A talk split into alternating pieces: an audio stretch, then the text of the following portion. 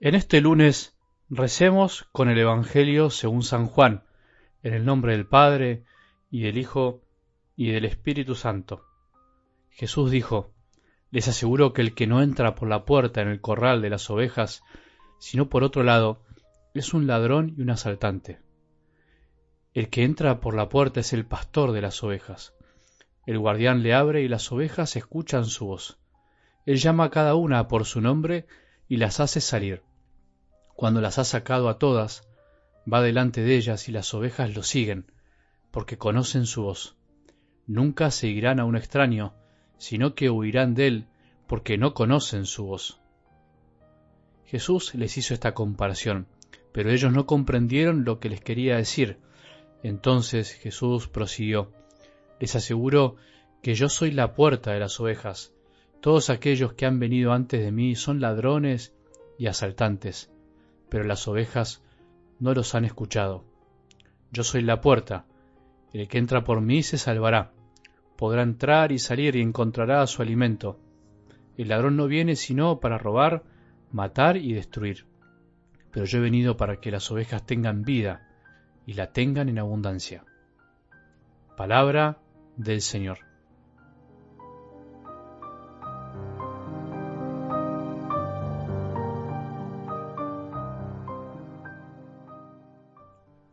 Una semana más de Pascua, este tiempo tan lindo en el que siempre se nos invita a seguir descubriendo aquellos lugares donde podemos encontrar a nuestro Señor que está resucitado, que está vivo y que nunca debemos olvidar. No podemos vivir una religión, una fe con un Dios muerto. Por supuesto que nadie lo va a decir, pero a veces nuestras caras, nuestras actitudes, nuestra pesadumbre y nuestra tristeza muestran un Dios que parece que no está vivo, que no nos ama.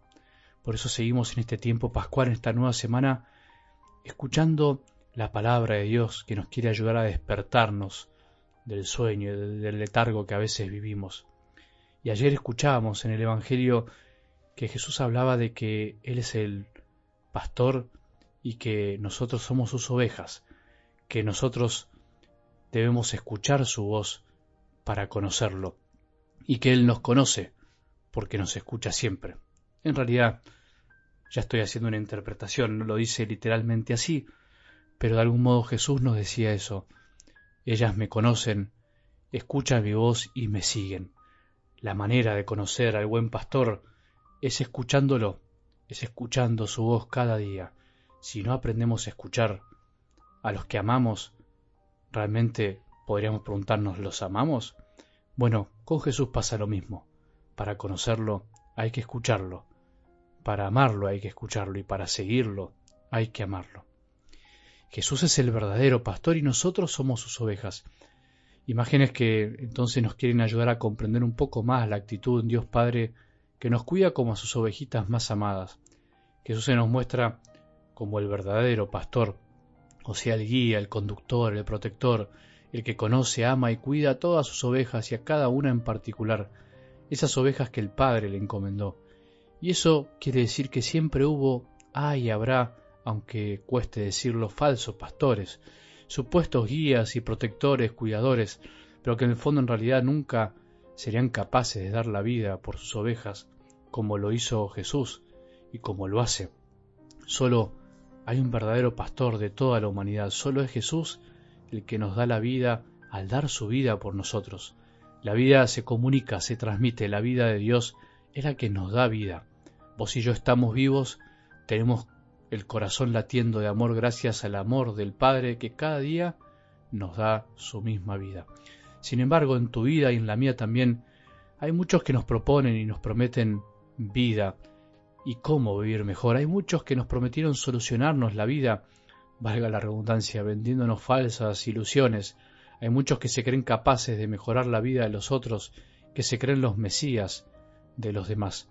Pero Jesús en algo del Evangelio de hoy es muy claro. La puerta soy yo. Yo soy la puerta. El que entra por mí se salvará. Podrá entrar y salir y encontrará su alimento. Él no solo es el pastor, el que cuida, el que guía, el que escucha, el que ama, el que conoce, sino que además es la puerta por la cual se entra al verdadero corral para estar con el verdadero rebaño.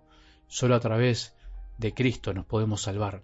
Solo por medio de Él encontraremos la paz y la plenitud que anhelamos. Solo a través de Él podremos encontrar la verdadera comunión con Dios Padre, porque Él es el Hijo que vino a mostrarnos cómo es realmente su Padre. ¿Qué es entonces ser salvados? Salvarse desde ahora en esta vida es vivir una relación de comunión, de amor, con un Dios que nos quiere alimentar con su propio amor. Salvarse en definitiva es amar, es salir del egoísmo, del yoísmo y es amar con el corazón entero.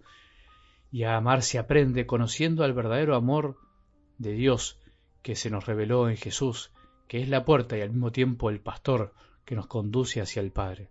Todos los hombres se salvarán por él, aunque no lleguen a conocerlo explícitamente, porque Él es el que abrió la puerta del corazón de Dios para todos los hombres, para que todos los hombres se salven y nadie se pierda. Hay que dejarse guiar por Jesús, hay que dejarse alimentar por Él, porque Él vino a darnos vida y vida en abundancia, vida de la buena vida que quita el hambre y la sed de tanto vacío de nuestro interior. Mientras tanto, nosotros como ovejas vamos aprendiendo a escuchar su voz y a comer de los buenos pastos, a no meternos en cualquier corral. Tengamos cuidado, a no creerle a cualquier pastor que se dice pastor. Pidamos para todos esa gracia en este día y en este comienzo de semana pidamos la alegría de sonreír de corazón, pidamos paz para no rechazar a nadie, para jamás ofender a nadie, para hacer sentir a todos que son amados por Él. Que tengamos un buen día y que la bendición de Dios, que es Padre misericordioso, Hijo y Espíritu Santo, descienda sobre nuestros corazones y permanezca para siempre.